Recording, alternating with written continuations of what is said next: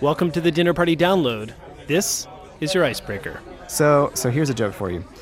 Uh, guess who I bumped into on the way to the optometrist yesterday? Everyone. I'm Brendan Francis Newnham. I'm Rico Galliano, and from APM American Public Media, this is the Dinner Party Download, the culture show that gives you an edge in your party conversations. You just got a joke from author Thomas Pierce that'll help break the ice. Yes. His short story collection, Hall of Small Mammals, came out this week, and we'll hear more from him later. Plus, we'll speak with J.C. Chandor, writer and director of the new film A Most Violent Year. The National Board of Review just voted it the best film of the year. Also coming up, Australian pop band Twerps DJ Your Dinner Party. Writer Gustavo Arellano helps us to a new old Mexican beverage. And Mark Duplass, co creator and star of the new HBO show Togetherness, asks the philosophical question Where's the happy button? It gets deep. It does, but first, as at any dinner party, we start with small talk. All week long, you've been hearing these headlines. Tonight, House Speaker John Boehner reelected, holding on to his post. California has finally embarked on constructing the first high speed rail line in America. Over the year, private employers added more than 2.5 million jobs to payrolls. Now, for a story you might not have heard, we are speaking with Manoush Zomorodi. She is the host of New Tech City. It is a podcast from WNYC about, guess what, technology. Manoush, what story are you going to be talking about this week? This is such a good story. It comes from the Washingtonian. Okay, so hmm. there's this town in West Virginia. It's called Green Bank. Just over 140 people live there, and it is in the National Radio Quiet Zone. This is a 13,000 square mile area that the FCC said must have electromagnetic silence. Whoa. Because this is where the government keeps the telescopes that listen to electromagnetic radiation coming off of stars and planets. So cool. Right? But they can't hear us right now, so we could say Green Bank stinks. and they can't hear us. But Quiet Zone, what does that encompass? Is it is it just radio? So that means you can only have landlines and wired internet. No Wi Fi, no cell phone towers, none of the stuff that we use every single day. So it sounds like Yeah. my kitchen, which, which, as far as I know, wasn't named one of these sites. Yes, and definitely parts of Brooklyn, I would add. What it actually sure. sounds like is heaven to a lot of people. You can't have a cell phone interrupt you. You can't oh, like Oh, yeah. check the internet at the dinner table. Thank you for the setup. Let me tell you who it is heaven for, actually. That's what I'm It here is for. heaven for electrosensitives. what is Is that a Myers Briggs inventory kind of It thing? should be. It totally should be. No, these are people who say that electromagnetic frequencies, the stuff that, you know, radiates out of our cell phones and Wi-Fi, they say that it makes them sick. They get headaches, nausea, chest ah. pain, all these kinds of things. And like, you know, this is the modern age. There's nowhere for them to go except for West Virginia, this town? Green Bank, West Virginia. John Denver said West Virginia was almost heaven. Now we know for whom. Manoush Zomorodi, thanks so much for the small talk. Oh, it was fun. And now time for cocktails. This is the part of the show where we tell you something that happened in history, then ask a bartender to capture its essence in cocktail form. It's our globally respected history lesson with booze. Yes, and first the history part. Right around this time, back in 1933, an invention was patented that makes Brendan and I sound a lot better. Michelle Philippi tells the tale. If you're listening to my voice on a radio, you have Edwin Armstrong to thank for it. Armstrong was an audio engineering genius. Among his inventions, a super sensitive receiver that's probably part of the radio you're using right now. By age 33, he was a millionaire. So it made sense when, in the 1920s, the head of RCA suggested Armstrong tackle radio's biggest problem static. See, back then, there was only AM radio, and AM broadcasts were and still are full of noisy static. RCA hoped Armstrong could come up with some kind of device that could make AM broadcasts sound better. Instead, he came up with a whole different way to broadcast. It was called frequency modulation. By varying the frequency of a radio wave, he virtually eliminated static. In fact, it was some of the highest fidelity audio anyone had ever heard. In winter 1933, Armstrong patented his process for FM radio. But RCA wasn't interested. They were about to launch the next big thing TV. And anyway, FM threatened to render their AM empire obsolete. So they worked to keep FM from catching on. And when it did anyway, they wouldn't pay royalties on the technology. After a decade of fighting them and others in court, Armstrong finally wrote his wife a note and jumped out of his apartment window. Armstrong's widow kept fighting his lawsuits and eventually won millions. Today, an FM tower he built still stands in New Jersey. After 9 11, when TV and radio stations lost their antennas atop the World Trade Center, some used Armstrong's tower to broadcast.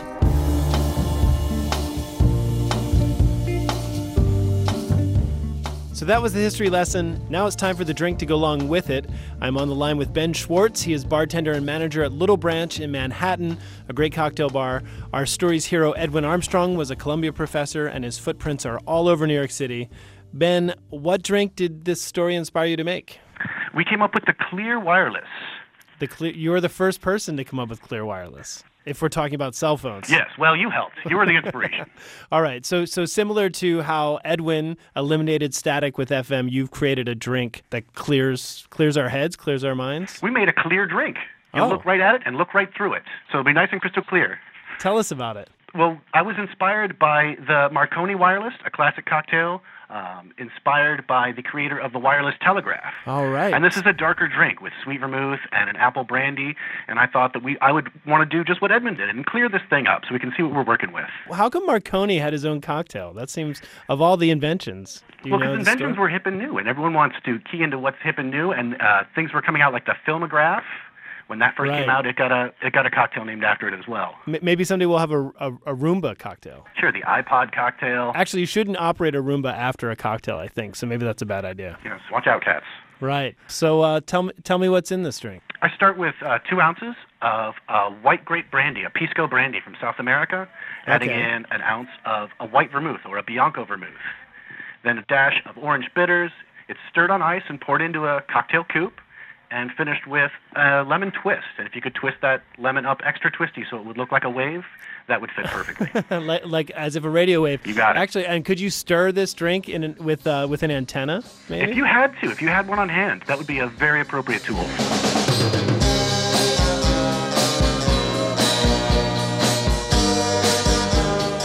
Enrico, uh, I'm really excited about this idea of cocktails based on inventions. Okay. You know, like in the future, I'm looking forward to the Segway, which I'm assuming will be served in a fanny pack, possibly with a helmet on the side. That'll be popular. That's right, especially for tourists. Yeah, you could have the selfie. You just pour it into your mouth from above. That's right. Just stand in the middle of the street, drink it. These are great ideas. uh, folks, while you wait for those to be invented, the recipe for the clear wireless can be found at dinnerpartydownload.org. All right, we've made some small talk and swigged a little history. Let's chase it with the secret sauce of any dinner party music. For that, we turn to Jules McFarlane and Marty Frawley of the Australian indie pop band Twerps. Their sophomore album Range Anxiety comes out this month, and this week Pitchfork picked a tune off it as their track for the week. Nice. Here they are to DJ your dinner party. Hi, this is Marty. And this is Jules. We're from the band Twerps. This is our dinner party soundtrack. You know, if we were setting up a dinner party, we'd perhaps have some delicious Tasmanian cheeses or some New Zealand cheeses, a wine or an Aperol spritzer, and you know, everyone's invited if they're in the right hemisphere. The first track I've chosen today is called Right Here by the Go Betweens.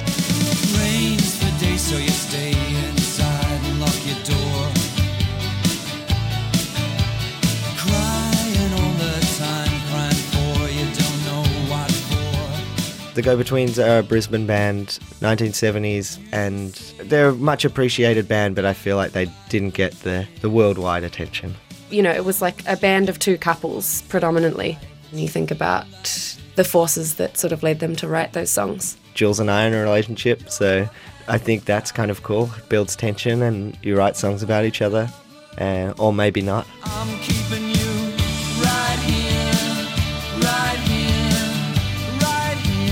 One of the reasons I chose this song is because I like the line in it right here, right now, whatever I have, it's yours. It's a nice, warm sentiment about sharing and sitting around a dinner table and eating, even though it's about a lover or a partner.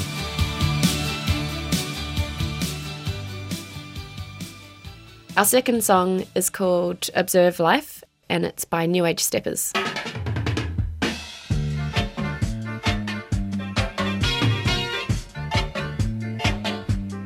Uh, this would be 83, I think. The first wave of punk had sort of broken, and people were turning to reggae for inspiration.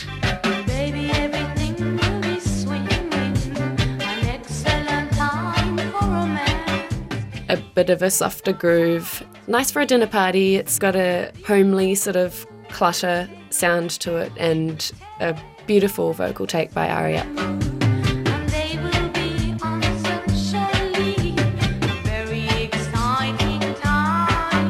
Ari Up's a pretty wild singer, and this is an example of her at her tamest. She's more known for being a punk singer, but yeah, this is my favourite incarnation of her.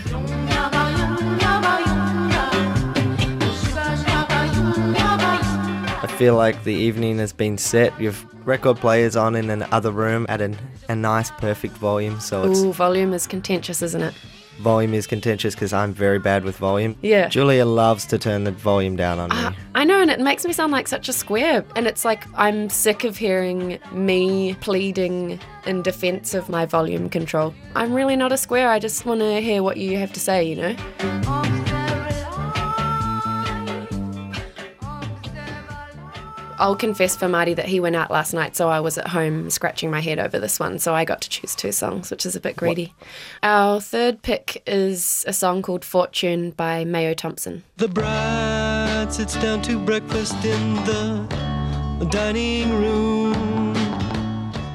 Mayo Thompson is an American songwriter from the 60s who was also in a very talented, awesome band called the Red Crayola.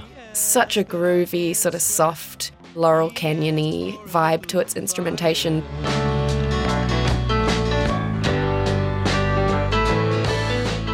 This song is perfect interlude for calming down after dinner.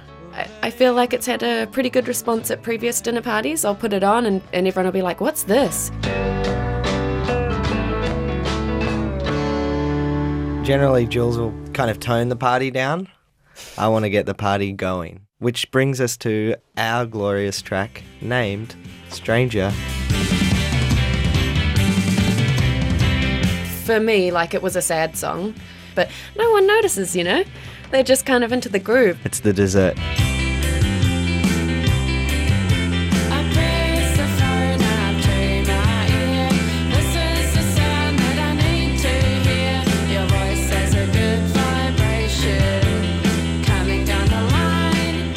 Party soundtrack from Jules McFarlane and Marty Frawley of Twerps. Their album Range Anxiety is out January 27th. All right, we're going to take a quick break, but in just a minute, we're going to investigate Michelada madness, and filmmaker J.C. Chandor tells us about a superstar toll booth. When the dinner party download continues.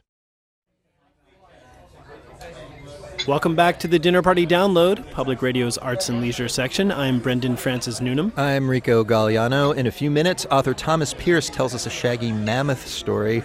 But first, let's meet our guest of honor. All right, and this week it's writer and director J.C. Chandor. His debut film, Margin Call, about a Wall Street firm on the cusp of the financial crisis, earned an Oscar nomination for Best Screenplay. Hmm. His next movie, All Is Lost, featured an acclaimed solo performance by Robert Redford. Excellent. And Chandor's latest is called A Most Violent Year. It's a drama set in 1981 when New York City was racked with violent crime. It stars Oscar Isaac as Abel Morales, an up from the bootstraps immigrant trying to grow his heating oil business ethically in a corrupt city and industry. In this clip, Abel is speaking to a group of new salespeople. Now, after you've done the math and you've shown them how much they can save over the long haul through proper maintenance, you need to get them to sign. So, after you show them the number, you look up at them and stare. Stare longer than you should.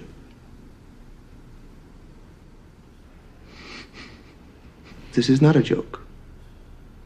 You will only keep this job if you close, and that's not funny to you.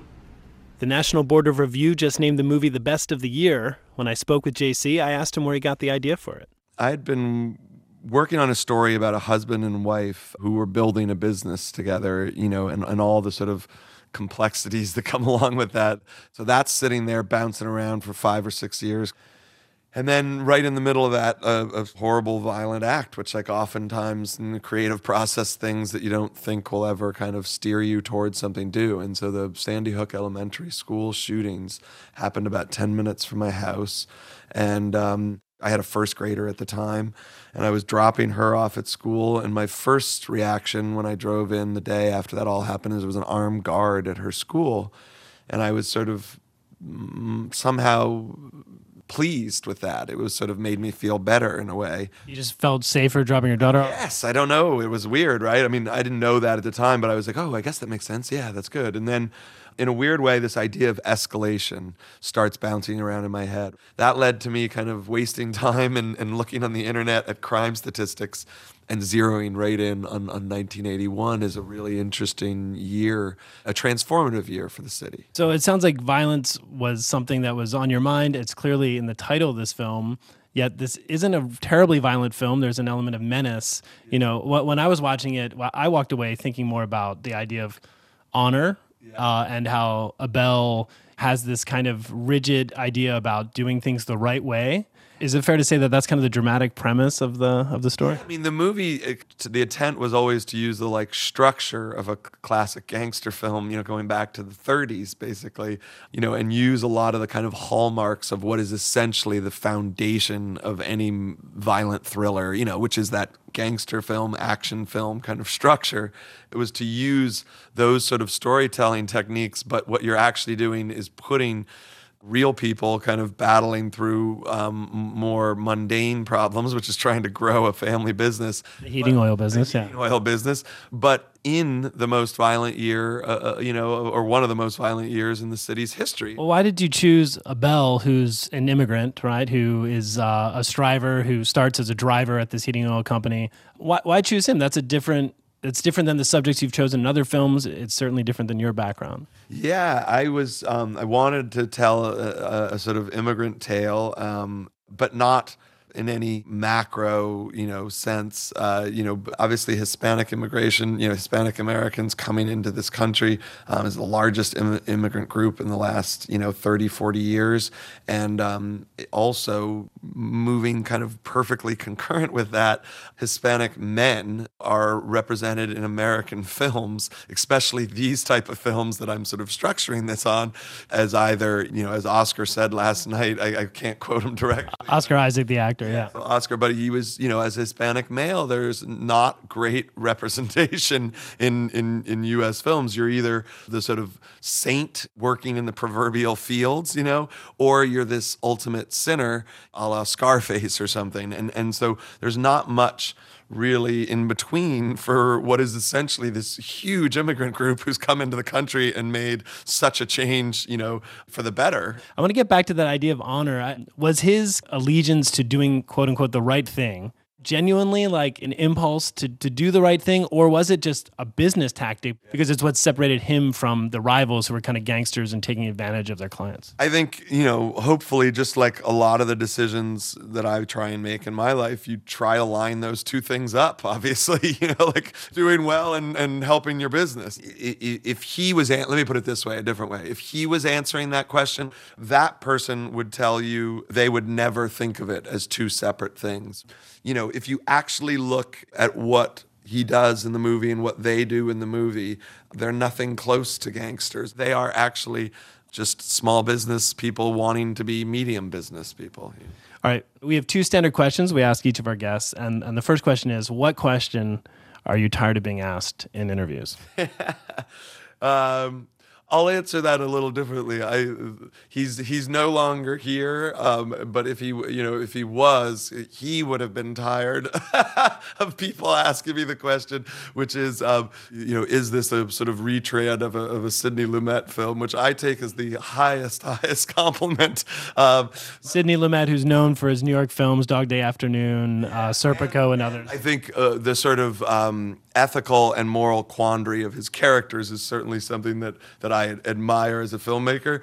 But I think if Sidney were still here today, he'd, he'd sort of say, "Back down. This kid's made three movies. Let's let's slow down before we even you know bring my name up in, in a sentence with him." Uh, so our final question is: uh, Tell us something we don't know. This can be something personal you haven't shared in interviews before, or it can just be an interesting fact.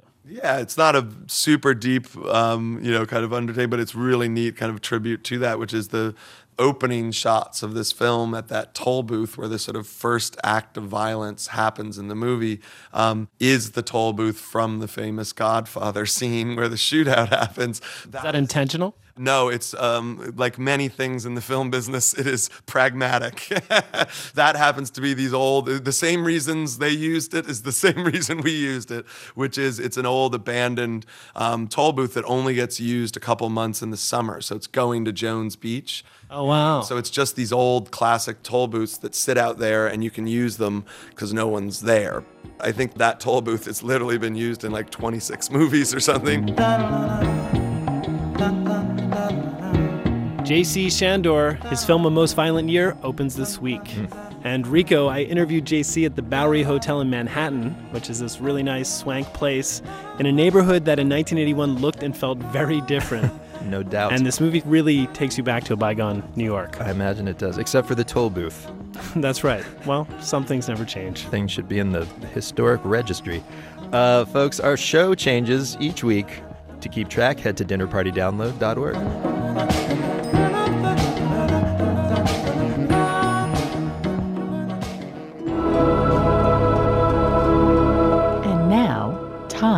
eavesdrop. South Carolina native Thomas Pierce has published short fiction in The New Yorker and the Oxford American. His debut collection of surreal stories set in the South is called Hall of Small Mammals. Today we overhear him read an excerpt. Hi, my name is Thomas Pierce. I have a new book of short stories out, uh, and I'm going to read from one of them now called Shirley Temple 3. It's a story about a mother and a son, Mama and Tommy. Tommy is the host of a nature reality show called Back from Extinction, in which they actually bring back long extinct animals from extinction. And Mama is throwing a party when the story begins, a wedding party, and she's waiting for her son to come home. He's very, very late. Mama stubs her menthol out on the steps and goes inside to stack the dirty dishes and glasses. Upstairs, she changes into her nightgown and takes her pill. She's on the edge of sleep when she hears the truck in the driveway. Tommy is home. She wants to sing. She wishes the party wasn't over so everyone could see her son. When she greets him out front, he pulls her into a deep hug. She's already forgiven him, already forgotten how mad she was an hour ago. Well, Ma, I've got a good reason for being late, he says, and pats his truck, which has a back from extinction magnetic decal on its door. Something I need to show you, he says. Pour us both a drink and meet me around back. She pours him some grapefruit juice in a tall Daffy Duck glass. Tommy comes into the house through the back door. He pulls a flask out of his pocket and tips it into Daffy Duck. Follow me, he says, and leads her into the backyard, both of them swatting their way through a veil of mosquitoes and moths attacking the overhead floodlight. There in the freshly mowed grass, Tommy has something hidden under a quilt. It's moving. What I'm about to show you, he says, you can't tell a soul about it. If you did, it would be major trouble. Trouble with a capital T. He sips his drink and tugs the quilt away. Mama takes a step back. She's looking at some kind of elephant with hair. Don't worry, she's not dangerous, Tommy says. Red Island dwarf mammoth. The last wild one lived about hmm, 10,000 years ago. They're the smallest mammoths that ever existed. Cute, isn't she? The mammoth is waist high, with a pelt of dirty blonde fur that hangs in tangled draggles to the dirt. Its tusks, white and pristine, curve out and up. The trunk probes the ground for God knows what, and then curls back into itself like a jelly roll. What's a gosh darn Red Island dwarf whatever doing in my yard? Mama asks. Listen, Tommy says, this is very special. Other than the folks at work, you're the first modern human to ever lay eyes on such a creature. Her episode hasn't even aired yet. Go on, you can touch her. She's friendly. Her name's Shirley Temple. Shirley Temple, Mama asks. You can't name it that. Shirley Temple was Shirley Temple. She points to the dog pen under which Shirley Temple the Great Dane is buried. The dog had tumors that couldn't be removed. All right, Tommy says, I meant it to be honorific. Call this one Shirley Temple 2, if you'd like. He puts his hand on the mammoth's tusk. Or maybe we should call her Shirley Temple the third, since, you know, technically the first one was the good ship Lollipop Shirley Temple. He runs his hand along Shirley Temple 3's back. The mammoth looks up at him with dark, mysterious eyes. It doesn't seem to know what to do in this new setting. Is it full grown? That's what they tell me. Isn't she amazing? Mama nods because the mammoth really is a scientific miracle, a true marvel. But then again, it's getting late. She's been awake since 4 a.m., and she's already taken her pill. The moonlight shines down on the three of them. They decide to keep Shirley Temple 3 in the dog pen for the night. Thomas Pierce. Find out what happens next by reading his story collection, Hall of Small Mammals. That piece was edited for Time, and you're listening to the Dinner Party Download from American Public Media.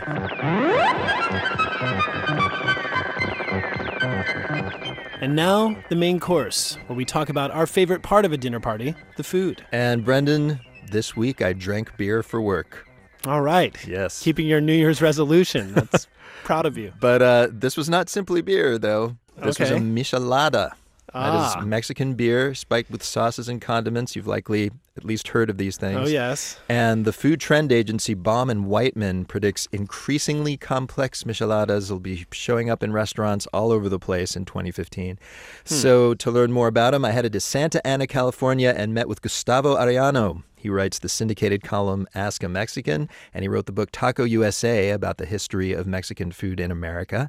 I first asked where the word michelada comes from. No one really knows what the etymology of the michelada is. Um, there's one crazy theory that was named after a Michelle, like a, a male Michelle, which it's absolutely not true. That's about as true as a margarita being named after Rita Hayworth, whose real name was Margarita Cansino.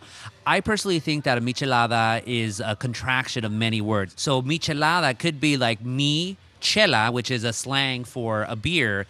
Helada is going to be a cold beer, so it could be my cold beer. But even then, I don't know. Yeah, that doesn't. There's a lot of things that could be called my cold beer, like just plain beer. Exactly. There, there- that doesn't uh, take into account the spiciness of it, the Worcestershire sauce that might be in there, the tomato, everything. So I have not found the clear origin story just yet. But when I wrote Taco USA in 2012, the michelada still wasn't the uh, phenomenon that it currently is now. Um, what would be a standard michelada? Now they're kind of being upscaled, if you can use that term. But what would be the classic? The classic michelada, you're going to have a Mexican beer, preferably Negra Modelo, although you could subside with a swill that is Corona.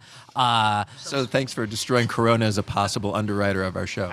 you don't want them as an underwriter. You, you, you want Negra Modelo, John Steinbeck's favorite Mexican beer, by the way. Uh, so you have your beer, you have some spiciness. Uh, it could be a Tabasco, depending on what you like your hot sauce. Maybe something a little bit more savory, like Tapatio or Valentina. Some Worcester sauce, just to give it a little bit more savoriness. Decorate the rim of either your bottle or your glass with some salt and also some uh, chili powder and then a bunch of lime. So you want something that's going to be spicy, that's going to be a little bit sour, that's going to be savory. In essence, you basically want to drink Mexican food. Michelada is not a beer so much as, or a beer cocktail so much as it is Mexican food. That's why you know you compare a Bloody Mary to a michelada. The bloody uh, the michelada is far superior to the Bloody Mary Why do you think? Because it's more savory. uh, You could drink more of them, frankly, because a Bloody Mary, really, even if you try to uh, spice it up, it's just vodka, or if you want to Mexicanize it, call it Bloody Maria, tequila, and then, you know, canned tomato juice or whatever. At least with most Mexican bars, they try to have some sort of class with the michelada. They'll try to do in house ingredients. Everyone will be a little bit unique. With Bloody Mary, you could just get your Bloody Mary mix at your CVS, and that's that. Although you're starting to see michelada now at CVS too, which is crazy. So we're here at a place called Chapter One in Santa Ana. Why did you pick this joint to take me to? Uh, chapter one, the modern local. It's this great hipster place, like good food, not really Mexican, great cocktails, and they have a michelada that is part Mexican, part American, and also part Japanese. So you're gonna have your classic tomato in there, their Worcester sauce, your mystery stuff, and then they include some wasabi, some yuzu, and I forget the other part until I drink it, then I'll remember. It's magic. That's the other part. But for me, it's indicative that the michelada is no longer in the domain of Mexicans. What is, um, in Mexico, is it more of a working class thing? And what? How would you encounter it? I mean, is it? Uh, the michelada you're gonna probably get uh, in your working class bars, and really you're gonna find the michelada at seafood restaurants, out of Mar- Mariscos place, because all the great beer innovations have come in Mexico have come from seafood places. Your cubeta, which is a huge bucket of beer, is a staple of these Mexican seafood restaurants. So the michelada makes sense because Mexicans we also love shrimp cocktails and anything involving tomato and the sea. So for me at least, I could easily see some drunk guy saying, "Hey, here's the the rest of my uh, shrimp cocktail, and I have this great spicy broth. Let me just drink, uh, pour it into my uh, Negra Modelo, and see what happens." And the results are perfect. All right, so these have now arrived. They have arrived. Gonna take a sip. Salud. Oh yeah, telling me that background of the kind of briny shrimp cocktail. There is that brininess in it, obviously because of the salt that you're adding to it. But also there is that there's a kind of seafood essence, and I believe there's fish sauce in what they put in this. Yeah, in, in this particular uh, michelada, you could. It's almost like eating for me sushi right now. The the seaweed, you get that sort of like umami savoriness. So here you have a little bit of spice at the very end. You have a really heavy uh, flavor at the very beginning of that fish sauce. Then you have the beer. Of course, this is hipster place, so we're gonna have some craft beer from God knows where. But it it all makes sense. This- I, I would say this is a great michelada and really indicative of where micheladas are going to in this country. What do you think about this being sort of taken to the hipster domain? So micheladas are now conquering American bartenders and American drinkers. Yes, we're here at a hipster bar, but I've seen micheladas at working class white dive bars in Wisconsin. I mean, for crying out loud. But th- that's great, though. That means that Mexicans are taking over. And anything that means that, I'm for. Gustavo Arellano, he wrote the book Taco USA, and he's editor of the alternative OC Weekly. All right, and while Rico sobers up, we're going to take a break. I had one michelada. Exactly. Come on. Coming up, etiquette lessons from TV star and filmmaker Mark Duplass. Man. This is the Dinner Party Download.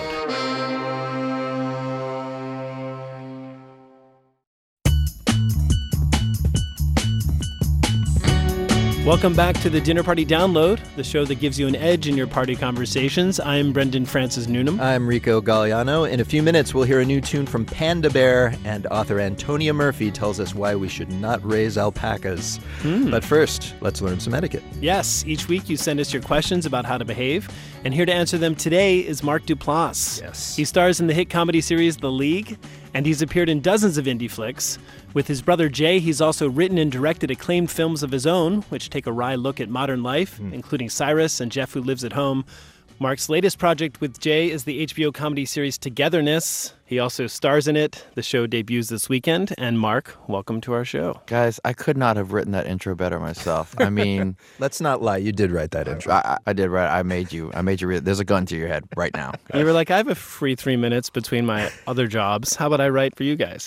You got it. We appreciate that. So let's talk about this TV show of yours. It is a comedy set in Los Angeles, but this is not the glamorous side of LA living that you present here. This is pretty regular looking middle aged people kind of stumbling through very real, messy lives, which is standard for your work with your brother. Why have you made that choice? Well, in the case of Togetherness, you know, the show is is set in Los Angeles, but it's really about being on the fringes of LA and being not able to access all the things that look glamorous to you when you look at it from the outside. And it's it's about kind of uh, trying to maintain those personal dreams of yours that made you feel inspired and excited when you were 13 years old, but at the same time trying to be a good friend and a good spouse and a good parent. And those two things seem to be constantly at odds to me. And I can never get that balance right. And I used to really annoy me. And then Jay and I just said, well, you know what? Let's just put it on screen and examine it. Wildest dreams. I like this. If you were to follow your bliss, Mm-hmm. what would you do? Anything in the whole world. Anything. Barnes and Noble, third floor, green leather chair. I would get a peppermint tea. I would get an original copy of Dune, and nobody would know where to find me, and I'll be all by myself, and just Okay, I guess what I was thinking um, was more a couple thing, like something for us together. Right. Yeah. So in that yeah, kind of no, yeah, you're place. you're right. I'm sorry. That was yes, of course. There's also the to, to me there's a feeling of characters who have gone through their lives they've achieved a certain amount of success and then realizing that there's an emptiness somewhere. I think so too. Jay and I always call this recalibrating the mountains, which is like I think when we were like uh, when we were in our mid twenties, our our ultimate career goal was to get a feature film into Sundance. And I remember sitting in that theater. I was 27 and Jay was 30 when our first movie, The Puffy Chair, premiered at Sundance, and we cried and it was beautiful. And then we got outside and we started walking around, and then we started looking at each other and we're like. Okay, Yeah. we're here. now what? Where's the happy button? Yeah, What- where, what- where does the crown? what am I? Yeah. supposed to do? And that is when the panic attacks start, guys. And you know, I've, I guess Jay and I have sort of realized like we've come way further in our careers than we ever thought we would. I mean, I never thought I would be sitting here talking about myself and my career in any way, shape, or form. I mean, I could in my bedroom, but it wouldn't be there wouldn't be a microphone in front of me. And you know, it's become very, very clear to us that uh, achievement of any goal is not going to bring us any lasting happiness. Well, look, maybe you can bring some happiness to our listeners. They have sent in etiquette questions. Are you ready for these? Excellent. All right, this first one comes from Park in San Luis Obispo, California. And Park writes The households on either side of ours both use perfumed laundry detergent and or fabric softeners. Their dryer vents assault us daily with the scent of aerosolized urinal cakes. This person should be a screenwriter. Should we share with them the studies showing cancer links to the chemicals in those products? Maybe just a nighttime sortie to redirect dryer vents, or just continue to endure with closed windows for parts of each day. This is tough. Well, judging by the writing style of this person, uh, I believe that you're not an emotionally evolved person in particular who's able to do uh, head-to-head confrontation well. So what I would recommend is um, I would recommend uh, an old, Old Testament approach of an eye for an eye. I would Oh, invite Okay. each neighbor over for dinner, and I would cook two soups, and those soups should consist of the actual detergent that they're using, and right. say you are welcome to keep using your detergent. And for every batch of clothes you wash, you will have to drink a bowl of my soup. Hmm. here. Drinkable? Is Yeah. that eye for an eye? They assault your nose and then you poison them? Yeah, I guess you're right. I guess it's I guess it's death for a nose or something. But, But, the, the, the other the other sad part is Park's neighbor is trying to be clean. You know what I mean? Like Park's neighbor isn't smoking No. or doing you know Right. or like rendering bones in its bathtub. you know, like human sacrifice. and that's so that's going to be a tough argument for Park. I have one thing to say: the road to hell is paved with good intentions. yeah. So and it smells like fabric softener. yeah, that guy. All right, there you go, Park. That's just the etiquette attitude we want on the show. Super polite. This next question comes from Will in Saratoga Springs, New York. Will writes I woke up at 6 a.m. on New Year's Day to start a slow pork roast. I brought it to a party later that afternoon and only had a little of this perfectly cooked roast. Is it rude to ask my host if I can take some leftovers with me? If it is rude, what is a subtle way of getting some of my meat candy back? It's an excellent question. I think this this the this is really in the details here. I mean, if you've brought over a nice bottle of wine or a bottle of champagne, you clearly can't bring that home. I mean, that is- that Mhm. is just as Mhm. much of a housewarming gift as it is an addition to the party. But if there is some stuff like meat that has a time limit on it, it could go bad. You could be at someone's house who lives by themselves. There could be a few pounds of meat there. I would hope that you're in the level of uh, friendship and communication with this person where you can walk up to him and just say exactly what you just said there. Hey, man, look, I'm feeling a little insecure about this, but I also feel like there's a good chance you won't eat all this meat. If you tell me you're going to eat it all, or even if you're going to have another party tomorrow, say no more. I'll back off. You take the meat. But if you tell me, it might be going bad in your fridge five days from now. I wouldn't mind taking a quarter of it back. And also, you don't have to answer right now. You know, you throw that out at the beginning of the party and let them think about it. You know, Before anyone's even cut into it, it's like if there's anything left yeah. over here, I want you to know I've got dibs. Don't take seconds. Exactly. But then, like, slowly, that allows you to slowly throughout the party passive aggressively make plays for the meat, which is really what any good party is about. All right, well, there you go. That's how you get your meat candy back, Will. Here's something very simple from John in Pasadena, California. John writes, Should I tell my brother that I disapprove of his girlfriend? Mm. Perfect for you because you have a brother. So you have to be extremely careful in this Yes. situation. Right. But you have to have this conversation. Um, in my opinion, what you need to do is not call a breakfast. Don't don't call a breakfast meeting Yep. with your brother. If you call a breakfast, you have to sit and look each other in the eye, and it's going to be too difficult. You call for a drive or a hike. Okay. Because if you're driving, you don't have to look them in the eye and you can say a bunch of Wow, things. clever. If you're hiking, you're looking forward and watching for vermin, so you don't actually have to look each other in the eye. And it makes everything about 25% less painful, but you have to have this conversation. Uh, really? You can't just kind of shut up and let that person live his or her No life. way. You gotta. You got to hit this thing on the head because, in my opinion, and I'm gonna get I'm gonna get real therapy serious for a second here. Oh, here we go. if you avoid this issue, it will say to him in the end that you think you are better than him and no character better than him because you're just gonna you're just gonna let this thing go and just Yeah, let him have his time. It's a little patronizing. How does he Yeah. know you're being patronizing if you say nothing? Because when you're brothers and when you're close, you're gonna sense that stuff. Oh. Yeah. When you're three and a half beers in, everybody's gonna know how you feel, and it, and it will it will reduce your intimacy. If you tell them about this, you'll have a huge fight, but then you'll hug it out, you'll get over it, and you'll be closer. It's worth it. All right, from poisoning your neighbor to hugging your brother. Yep. Mark Duplass, thanks for telling our audience how to behave. Thanks, guys. Mark Duplass. He stars in the new HBO series Togetherness, which he created with his brother Jay. Premieres this weekend. And folks, if you want permission to take home the leftover pork roast, we can make that happen for you. Send us your etiquette questions via our website, dinnerpartydownload.org.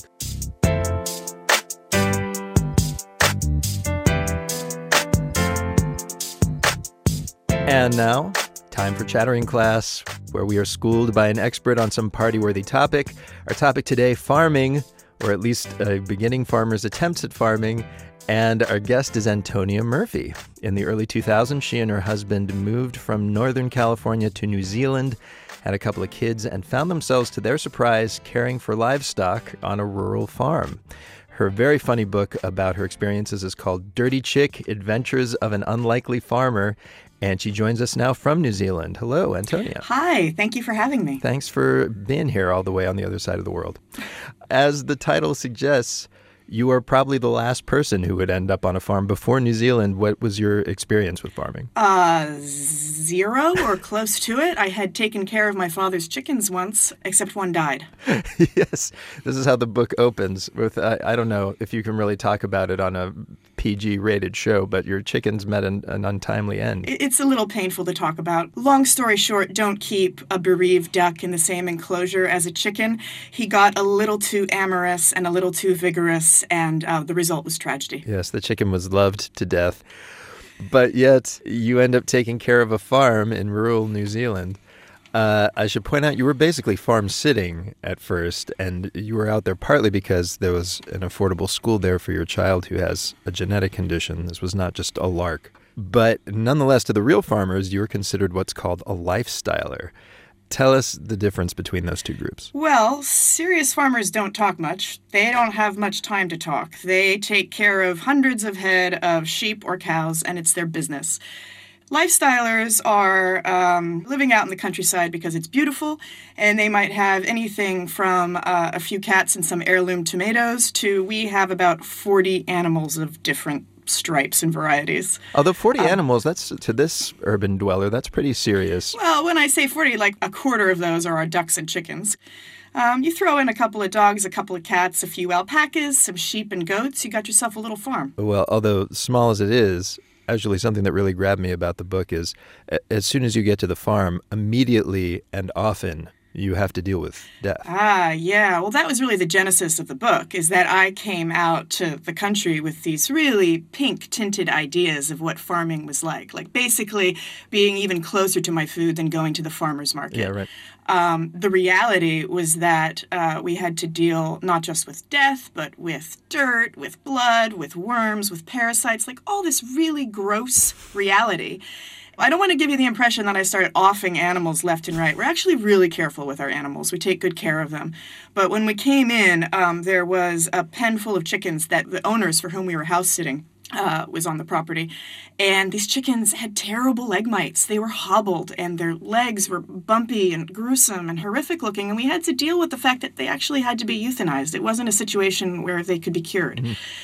Uh, so we did it actually.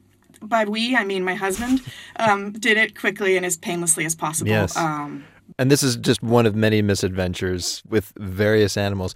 I actually would like to just read you a list of the creatures you encounter, and maybe you could just reel off the first thing that comes to mind about each one of Yeah, them? good. Let's start with a rooster. I will do my best. Um, roosters are angry and violent. They always become mean. Um, alpacas. You mentioned that you still keep alpacas. Yeah, alpacas are neurotic, and if you get too close, they'll spit at you. Yeah, at first, when you first get these things, you think that they're going to attack you. Yeah, they've kicked a couple of kids. They're a little high strung. The one big white one has appointed himself the leader of the pack, and so if a child gets too close, he'll kick. But they don't have hooves um, like cows or sheep. They have pads on their feet like dogs, so it's mostly Yeah, just a scary experience. But uh, you do describe just like literally being covered with green goo that you describe as smelling like a grave. Yeah, it, it smells well. I mean, it's it's this sort of fermented slime of the grass that's been digesting for the past few days inside them. So yeah, it's not cologne. Delightful. And uh, a goat. Ah, goat. When they give birth, a giant bubble comes out the backside. Um, a large water balloon came out of my goat. And at first I was alarmed, then I looked closely and saw that there was a little face in there and a little hoof. But it was terrifying at first. Of course. I have to, I mean, you're saying that you really didn't know what you were doing. How did you kind of justify yourself to those, you know, lifers that have been in it forever? Um, at first, the farmers didn't take me seriously at all. This might have had to do with the fact that I talked like an American and I wore Halloween animal ears all the time. Um, but they saw that as we were acquiring animals, they were well taken care of. I went and inter- because the farmers wouldn't give me any information, I went and talked to a veterinarian with a whole list of questions. I checked books out of the library. I asked as many questions as I could, even when they answered me in a sort of grumpy tone of voice. And uh, farmers can see, they may not say much, but they'll look over and they can see if your animals are well taken care of. And so, slowly, grudgingly, now they're starting to smile at me, and I sometimes even get a wave. There have been a lot of kind of very earnest books about urban folks moving to the country. This is not one of those. You clearly see kind of the insanity of what you're doing and the oddness of the community you're part of, but you're still there. Do you remember, was there a moment where you felt like you finally fit in? When we bought land, that made a difference because that meant that we were serious about staying there. Hmm. Also, I talk about in the book how uh, my son has an ongoing medical condition, and he had a bit of a crisis during during that year that I, I tell about. I was away in America, and our friends drove to the hospital, made sure there was dinner on the table, took care of our younger daughter. They were just right there, no questions asked. And that really made me feel like we'd come home. You don't think maybe that the same thing would happen in a different place?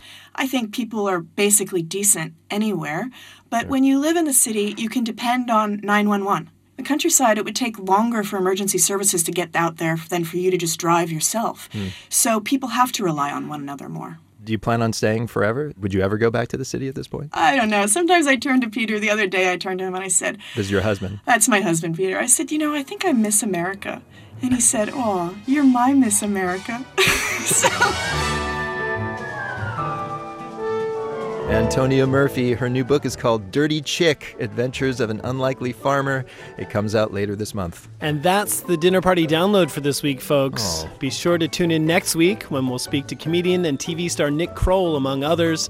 Till then, you can keep up with us all week long on Twitter or Instagram. Our handle is DinnerPartyDNLD. Jackson Musker produces the Dinner Party Download. Our digital assistant is Brittany Martin. Our interns are Christiana Cabal and Ed Morales. Daniel Ramirez engineered. Peter Clowney is our executive producer. A hearty welcome this week to our new listeners in Cleveland. Yay. We're happy to be airing on WCPN. Welcome, North Coast.